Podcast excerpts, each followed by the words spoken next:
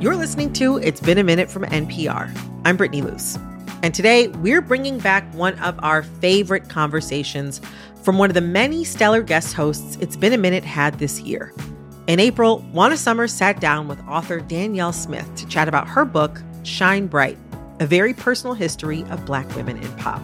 They talk all about Black women in music whose true genius and contributions have not been fully recognized and how Black women changed the pop landscape forever. Let's get to it. Here's Juana. All right, y'all, writing a book is a feat. And if you ask just about any author, they will certainly tell you. But today's guest knew exactly where to find inspiration. So I would just listen to say all of the songs that made it to number one R&B in 1971 that were created by women. That's longtime friend of the show, Danyel Smith. She says she relied heavily on playlists while working on her new book, Shine Bright A Very Personal History of Black Women in Pop. You know, super specific, slightly nerdy playlists. Songs like Mr. Big Stuff by Jean Knight. Mr. Big Stuff. Who do you think you are? Want Ads by Honey Cone. That got me through chapters. If I Were Your Woman by Gladys Knight and the Pips.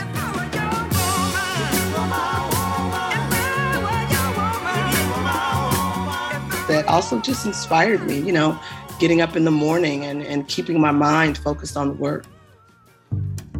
Now, Danyel is the queen of music reporting. She is the former editor in chief at both Billboard and Vibe magazines, and she is also the host of the Spotify podcast Black Girl Songbook. I have been a big fan of hers for a really long time. And her new book is a love letter to Black women in pop music, many of whom have not been given their due. Danyel recognizes their legacies and captures how the genre was built on their achievements in a way that I, I have just never heard it described before. I also saw myself reflected in her book. It's about growing up as a black girl in this country and what it's like to both achieve, but also to be wildly underestimated. It's a book about humility and also this really imaginative and beautiful bravery. All right, y'all, let's get into it. Here is my chat with Danyel. This book is such a personal and intimate journey through the history of Black women in pop music. It starts with Phillis Wheatley, a woman who was enslaved and sang her poems, and it stretches through history with stories about all of the greats that we know, like Aretha Franklin, Whitney Houston, Gladys Knight, and Janet Jackson. I have to ask about your inspiration for writing this book. It feels to me like you've been writing it your whole life the main inspiration is I just literally never feel like Black women in music receive the credit they are due. I also just feel like Black women's lives and to some degree also Black people's artistic and genius, um, the genius side of their lives is written about so often in summary. I think their lives are written about so often as like a moment of Black History Month or written about um, as a moment of a first uh, being accomplished. And all of these things are smart and all of these things are important.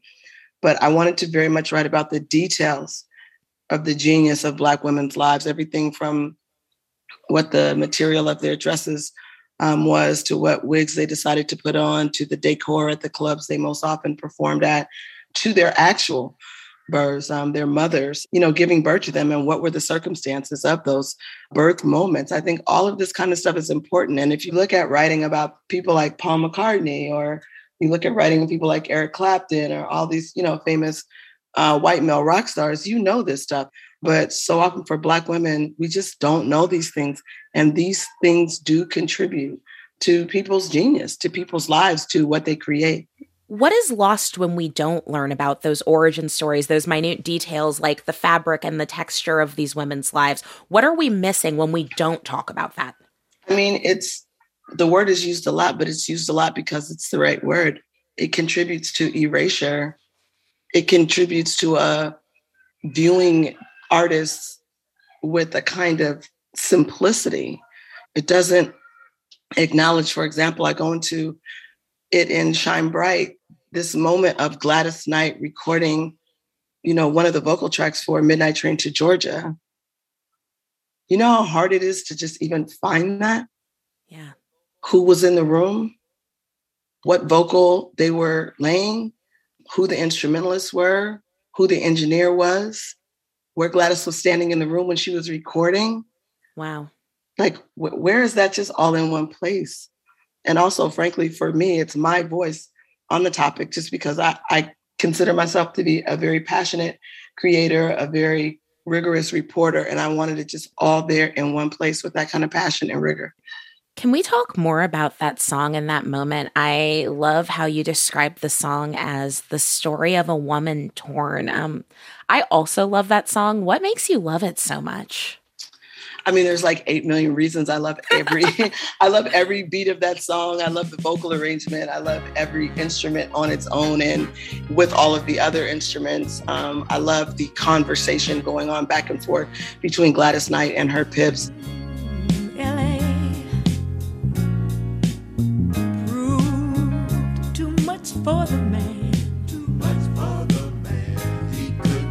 I just also love it though because I'm a California girl and the song actually, it seems like it's about Georgia, but really it's about California. It's about a couple that came to California to try to make it, as Gladys says over and over in the song. Dreaming, dreaming. Ooh, that someday he'd be a star. I identify with being a California girl who has always kind of been trying to make it. My mother is a California girl who tried to make it. My grandmother, my great grandparents came up from the South to try to make it. So this resonates with me on super like almost like DNA levels, Midnight Train to Georgia. And also just as a woman, it shows up as a pattern in Shine Bright so often. There's just so often these times where it seems that if you're a straight black woman involved with a straight black male, straight white male, a straight male, mm-hmm. there can be a certain amount of resentment for the Black woman's success, her work ethic or her ambition. And I feel that tension in Midnight Train to Georgia a lot. Everyone always assumes, especially because she says, and I'll be with you. And the Pips say, I know you will. And they almost step on her saying that.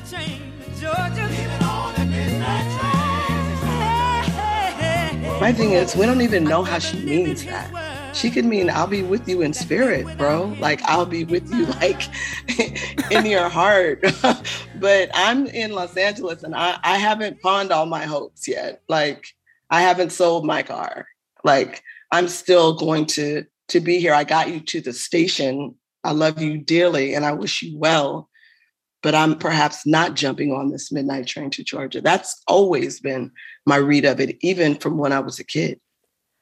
I have to say, I was so impressed by the way in which you seem to think so critically about music, even when you when you were so young, and the way that you talked about the ways that men who largely had all of the bylines back then were writing about women, writing about black women artists, writing about women fan bases and how they enjoyed music.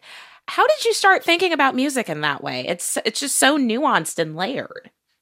Well, one, I appreciate that. Two, I just have always loved music. I've always been nosy. um, so I guess it makes sense that I guess it makes sense that I would become, you know, a culture writer, a music critic. But it really started for me reading the liner notes of albums. Um, we used to have albums in the house. My mother was very big with the Columbia Club, where you would like for a penny, you would get 10 albums, whatever that mm-hmm. cult was. We yeah. were in it deeply and my mother would let us pick like three of the albums or whatever the ratio was. And these things were treasures in the house. And even before that, I just remember like uh, songs in the key of life, the the album art and the lyric book and everything that came with Stevie Wonder's songs in the key of life album. These things impacted me. The design, I think it also contributed to me wanting to become a magazine editor. The way these things were designed and there seemed to be so much emotion in them and so much poetry. And then, man, by the time I got to high school, I would go to the library. I write about it a little bit in Shine Bright. And I would look at the magazines, the old Life magazines, the old Rolling Stone magazines. I went to a great high school, St. Mary's Academy in Inglewood, California, and we used to have these bound issues of these old magazines. And I would just go through them and I would read about what people were saying about, you know, the Beatles and what they were saying about, you know, all the big groups of the 60s, Motown, the Supremes. And I would so rarely see a woman's byline. I would mm. literally be searching for it. I would literally go to the next collection of bound issues, just looking, looking for a woman's byline, even something I could make up. Like maybe if she spelled it with an IE, maybe it means it's a woman. but I couldn't find it, man, and it made me mad. Coming up, Danyel tells me about the time she interviewed Whitney Houston in her home. I will say for me, when I was reading this book, when you got to the part of the book where you first started talking about the gospel legend Mahalia Jackson, I actually had to pick up my phone and text my mom because I just have these like very deep and vivid memories of remembering her putting on those CDs in our kitchen, especially if someone had passed on. I, I still cannot mm. listen to her singing. Sometimes I feel like a motherless child without literally mm. getting goosebumps running down my spine. And I'm curious if you can talk about her a little bit and what she means to you. You know what's so wild about uh, my relationship to Mahalia Jackson is that it's more new than a lot of the relationships really? I have to a lot of the women um, in Shine Bright. I'm I'm a Catholic uh, by mm-hmm. tribe, if not by practice, and so I didn't listen to a lot of gospel as a kid. I wasn't in a gospel choir as a kid. Um, when I would hear gospel music live, it was going mm-hmm. to the churches of my friends. But the thing about Mahalia is that I realized as I was writing Shine Bright that I already knew, of course, that gospel was at the center of so much, at the beginning of so much. It's foundational to so much. But what I began to realize it's not just gospel that's at the center, it's Mahalia herself. Sometimes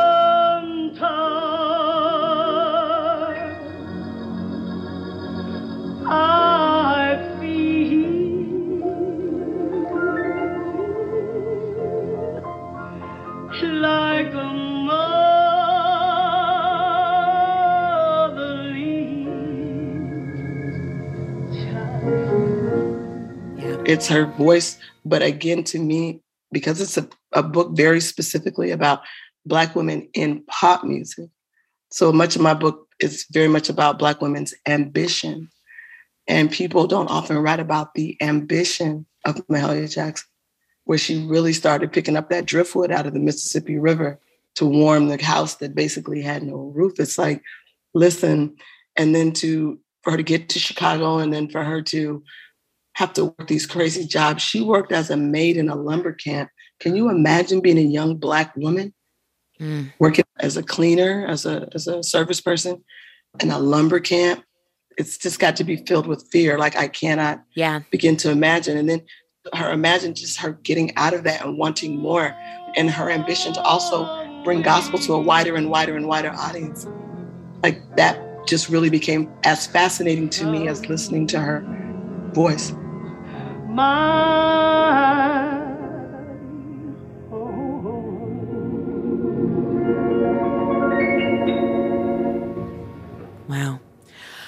um you described this book as an attempt for yourself to explore your intense love and devotion to music. And it made me wonder what this book taught you about yourself and about how you grew up. You know, you know things, but then you don't necessarily just go around acknowledging them or stating them. And I think as much as I've written about music in my life, I didn't always go around saying that it saved my life. Mm.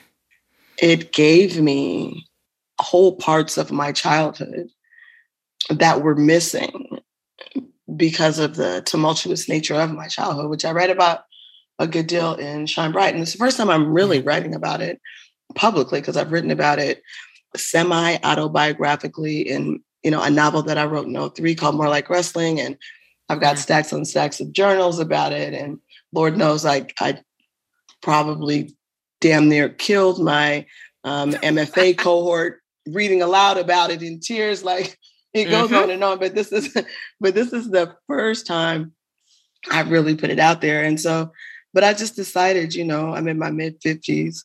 And it's like, who am I saving it for? And why am I not telling the story of what is really the story of my, myself and my sister, Raquel, who loves music also, is a passionate music lover. But I just wanted to say and again give the music of Black women the credit that it's due, even in my life. Like to just go around saying, oh my God, I just love music so much. That's why I became a music critic. I mean, yeah, sure. But if I hadn't listened to Natalie Cole when I was eight, nine years old, would I be a music critic right now? I just don't know that I would be. This will be everlasting love. This if I hadn't listened to Sade when I was in my early 20s and late teens, would I be the former editor in chief of Vibe or Billboard? I don't know that I would be.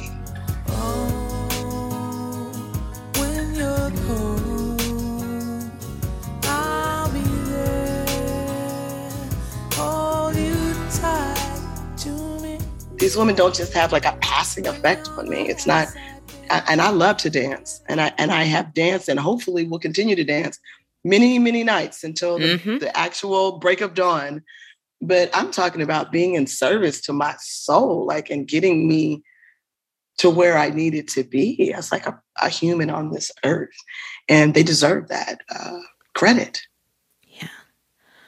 especially as a journalist, one of the moments that I was so curious about in this book was the opportunity that you had to meet with Whitney Houston in her home. And I, I would just love to know what she was like. It stuck with me for whatever reason. I don't know why, that you said she introduced herself using all three names, using her middle name too. That detail just really, I don't know, it's it's stuck in my head since I read it. Yes, you know, it actually is that she introduced herself to Robyn Crawford like that at day camp. Mm and that Robyn Crawford never forgot that because no one was going around introducing them. Like imagine if I got on the radio with you today and I was just like, "Hi, how are you? My name is Danyel Victoria Smith Wilson." would be like, "Okay." Interesting. Right. But you would remember me, right? And that's what Whitney Houston was doing. And she also did like in her life to be called uh, for a time uh, Whitney Houston Brown. So you know, names are important. I think that Whitney was always trying to say who she was because, you know, she couldn't really say who she was. So I think she always strived for this kind of clarity in her work and in her vocal performances, and, you know, that she couldn't really live out again as a human on this earth. So spending time with her that that evening in New Jersey, I was just really struck by how much fun she seemed like she liked to have. She invited me to play some type of Nerf football in her living room. I love that. And it was, when I think about it, it was just a, a moment. And I also recall something that's, I think, happens in a lot of interview different women in, in their homes. And I find that in so many women's homes, they have their awards not on their first floor in their front room, but away. Mm-hmm. And Whitney had her stuff, you know, and some homes they have, and this was a huge mansion, but you know, they have like what's called a rumpus room or like a a very nicely redone basement or something like yeah. that. And Whitney had a beautiful room, an awards room in that New Jersey mansion that was beautiful. It was like dark, but the awards, the Grammys and things were all American Music Awards or all in these glass cases that were beautifully lit but they were still in the basement. I don't even think I put that in the book, but it's like I remember my niece coming over and the, I have a few awards for writing. And my niece asked me one day, she said, Why are your awards in the back of the place? And I'm like, Are they? Why are they in the back? I mean, these are the questions that need answers. Like, because I think as Black women, we, and as women probably, we hesitate so often to put our accomplishments out front. We don't want to offend anyone. We don't want anyone to think that we're vain. We don't want to appear too loud. We don't want to appear conceited. That was such a huge crime, I remember in my adolescence, for a girl to be considered conceited. Oh my God, she's oh, awful. Yeah. She's conceited. Do you remember this, right? Mm, oh, I do. I think it's right. Isn't it a whole thing? And mm-hmm. um, I don't like her. She thinks too much of herself. She thinks she's all that. Or elementary school, she thinks she's cute she thinks she's smart. And it's like, well, perhaps I am cute, perhaps I am smart, perhaps I am accomplished, perhaps I have won the awards because of my talent and my work ethic, but because I don't want to sit anybody back on their heels, I'll put my trophies, you know, somewhat away.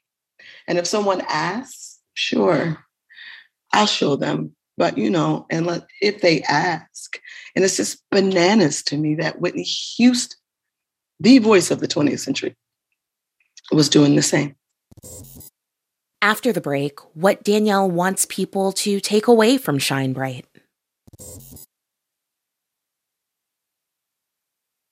You have talked so much in this book and in this conversation about the ways in which um, Black women's contributions have been unvalued, how their how our achievements are often erased, and as you and I know well, those the limits of that do not stop with the music industry. But you also make this point in this book that we can't continue to linger and live and be held back by the fear of that erasure. So I, I guess I'm curious how you have gotten to that point because it's really easy. It's really easy to be mad about a lot of this, right? To be frustrated mm-hmm. about the things that these women were denied and deprived of. Mm-hmm. How did you arrive at that conclusion that we can't linger? I mean, in fairness, I think I arrived at that part internally a while ago. I don't think I would be um, the places that I've been in my life and career had I been moving in fear. I definitely don't want to give the impression that I've never been scared. Yeah. That might be actually every morning upon awaking. But I think I just had to figure it out, even as a kid, because of my childhood, that if I allowed the fear of erasure to keep me silent or to not make public my creativity to not sort of just have a good time in my life, to not be of service to a community of people who deserve to be served with amazing culture journalism, like I did at Vibe in particular, many places, but at Vibe in particular, then why was I here? And so I just came to it, but I just would very often not say it. I would not claim it.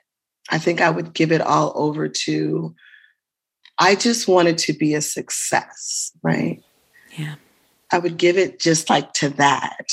And the thing is, it isn't just that. I don't think that ambition itself is about necessarily what we come to think of as success. Oh my God, I, you know, the cute apartment, the cute car, um, the dynamic partnership. I think ambition is just like leaving something behind and even living in the thing while you're here.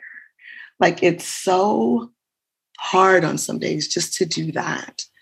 I was mm. writing about Simone Biles. I was blessed because ESPN sent me all the way to the Middle East to write about Simone Biles when she was um, competing in the World Championships there. Yeah, so that was my first time going to a big gymnastics meet like that, and it was literally like a, a torture chamber. It was like a, a, a hall of horrors. Like it was like, okay, so first we want you to walk on this four inch balance beam and like do all kind of flips on it and land on your inner thighs. So that's what we want you to do. And then after that, we want you to go over to the non parallel bars or whatever and just like flip around and then like do like 80 million flips in the air and then land really hard on your feet. Careful, don't break your whole neck and like paralyze yourself.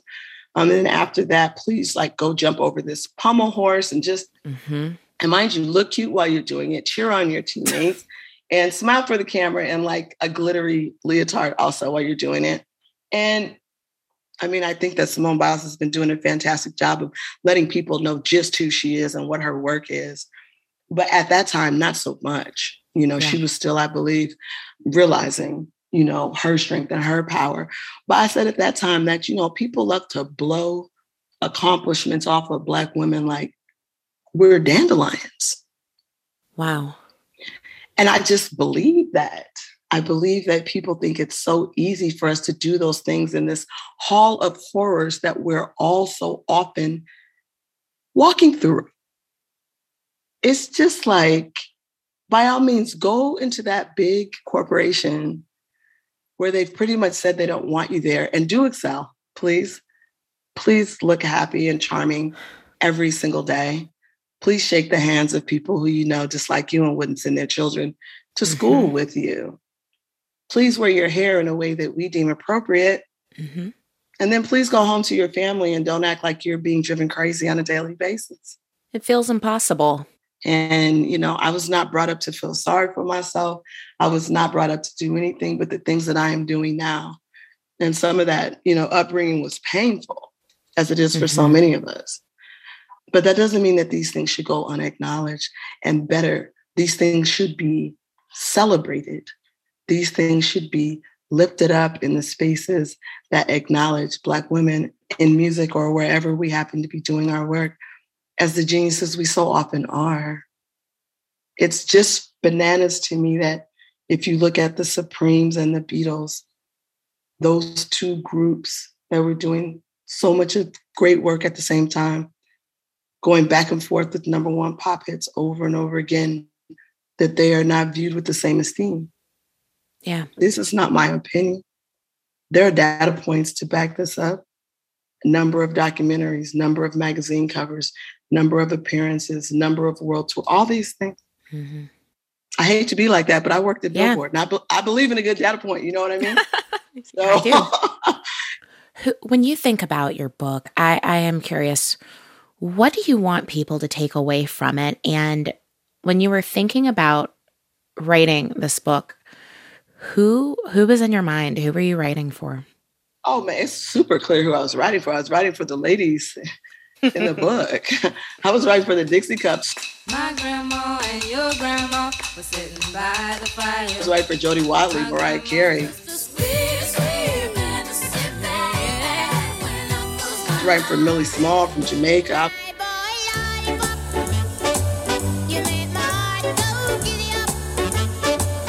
From Mahalia Jackson, Man Listen, to Aretha Franklin, Cissy Houston, and her sweet inspirations.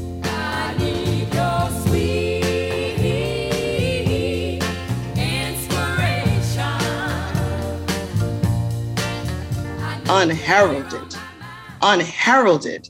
Their contributions to rock, pop, gospel, everything. Dionne Warwick. I was writing for them without question. I mean, and, and you know, I added myself to the book late in the process. Say more about that. The book has been like a, its own little journey. I'm with One World Penguin Random House. They are the second publisher for this book. When Chris Jackson, a genius in his very own right, at One World, bought the book, you know, I guess it was five or six chapters. I thought they were super amazing chapters, right? Mm-hmm. Um, and Chris was like, they are, of course, in that voice. That means they are sort of just fine. And he says, I think I bought a good book, but I think that we can finish with a great book. Mm. If you claim your story as a Black woman in pop music. Wow. And it, it wasn't that smooth. Like, it's not like I said, okay, definitely, let me jump on that. uh, it took more conversations and um, a lot of encouragement from him, actually, and, and from my husband and from my sister. The good ending to the story for me is that a book that had been taking me years and years to get done, it got done relatively quickly after that. What changed? I started telling my truth. I started not just saying, you know, these are the accomplishments of these women, but these are the accomplishments of these women, and this is how they affected me and the women of my generation, or of my mother's generation, or of my grandmother's generation. That's when the book got really good to me. That's when it got not easy, but just like it began to flow. I mean, really, to be able to write about my grandmother's relationship with Nancy Wilson. Yeah. I've been thinking about it since I was in high school and have never articulated it. Why am I at Lincoln Center crying at a Nancy Wilson concert that I begged my husband to get me tickets to? Why? Why? Why?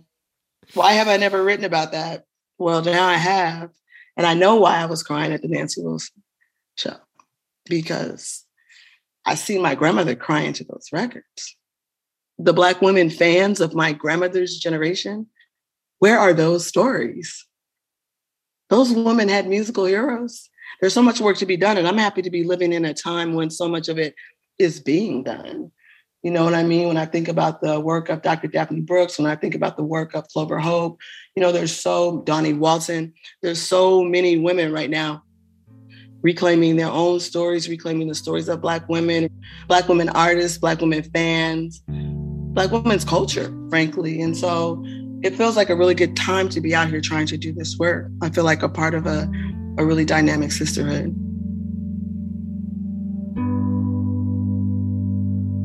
Well, I, I for one, am uh, very glad that this book is out in the world, and I appreciate you talking to me about it. Oh, for sure. One, I'm so happy that that you called to talk to me about it. And, I, and the thing is, I really do appreciate the close attention to the text. It's never not a big deal to me that someone reads my work. I really do appreciate it. Thank you so much for having me. Thank you for being here. Danyel Smith is the author of the new book Shine Bright, a very personal history of Black women in pop, and it's out now. Thanks again to author Danyel Smith. And a very special thank you to Juana Summers and all our guest hosts for holding down the show in 2022.